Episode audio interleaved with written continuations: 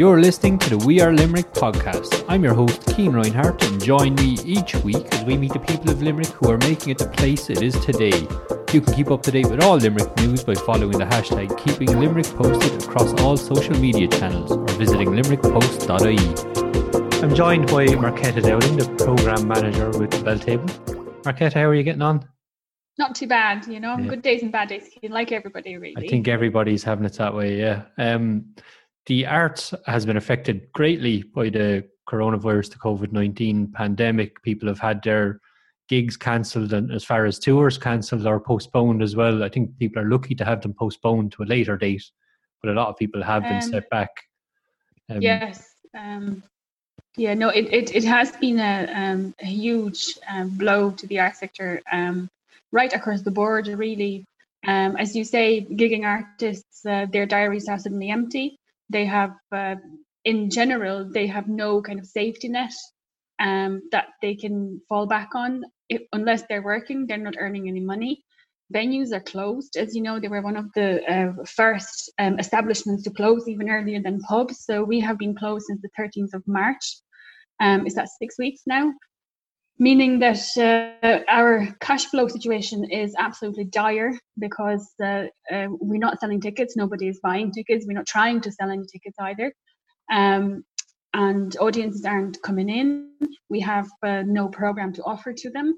Uh, we have been working very hard on reimbursing um, ticket holders for the shows that had been cancelled in March and April and May. Um, I think between the two venues, between Belltable and Lime Tree Theatre, we've had to cancel um, a full, very rich program. And um, I think um, Louise Donlon, the director, said it was over 20,000 tickets that we had to wow. Um, uh, re- return to ticket holders. Obviously, rightly so. But that creates a really unviable, unsustainable situation for the two venues, thinking what is going to happen in the future. Um, what is going to happen when we come back. So that's kind of where we're at at the moment. And then my mind is on the sector and individual artists.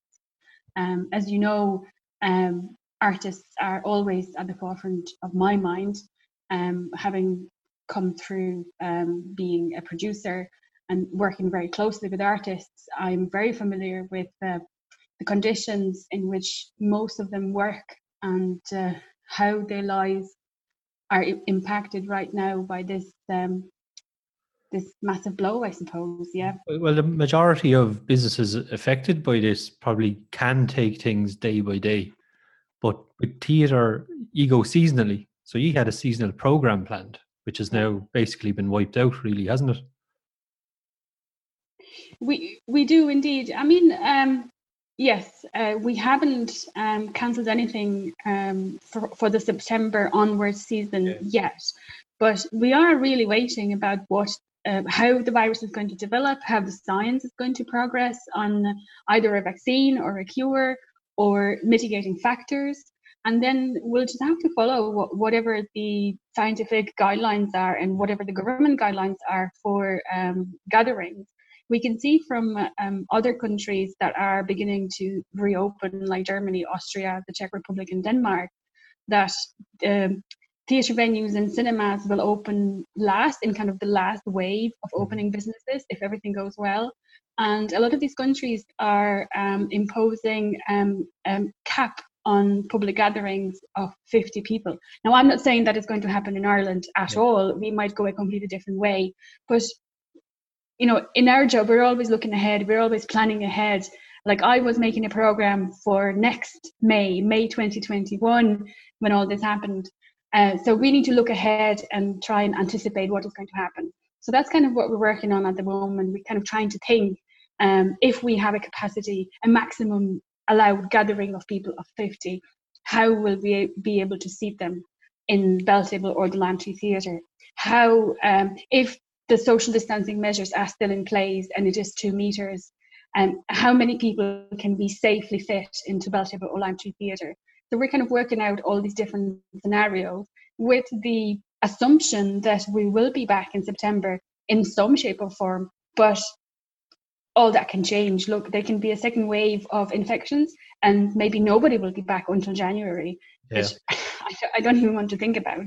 Well, I think we have to plan for the best, but just take do indeed. Comes, yeah. You know. Yeah. Yes. So uh, yeah, that, that is uh, hard to find something positive there, but Belltable yes. Connect has today announced something very positive for artists. We did indeed. It's our new new uh, scheme called Belltable Connect 10, which is 10 1,000 euro bursaries um, to buy about a week's worth of time to to um, theatre makers uh, based in Limerick and around Limerick to think um, on a new idea um, for the mid or immediate future of theatre. Um, it, it doesn't have to be about social distancing. It doesn't have to be about how theatre as a form might change in the next few months or even the next year, but it can be about that. Um, and this is this uh, these bursaries Belltable Connect 10 are only possible um, thanks to the support of the Arts Council. This is the money that we had received for our, Belltable Connect program uh, for 20. So um, we had a, a program in plan and the money was allocated in a different way in terms of uh, supports and development programs for theatre makers. But obviously, when um, when the pandemic hit, um, was clear to me that we had to redirect that money that we had, um, that the Arts Council actually said would would be honoured that we would receive this money for 2020.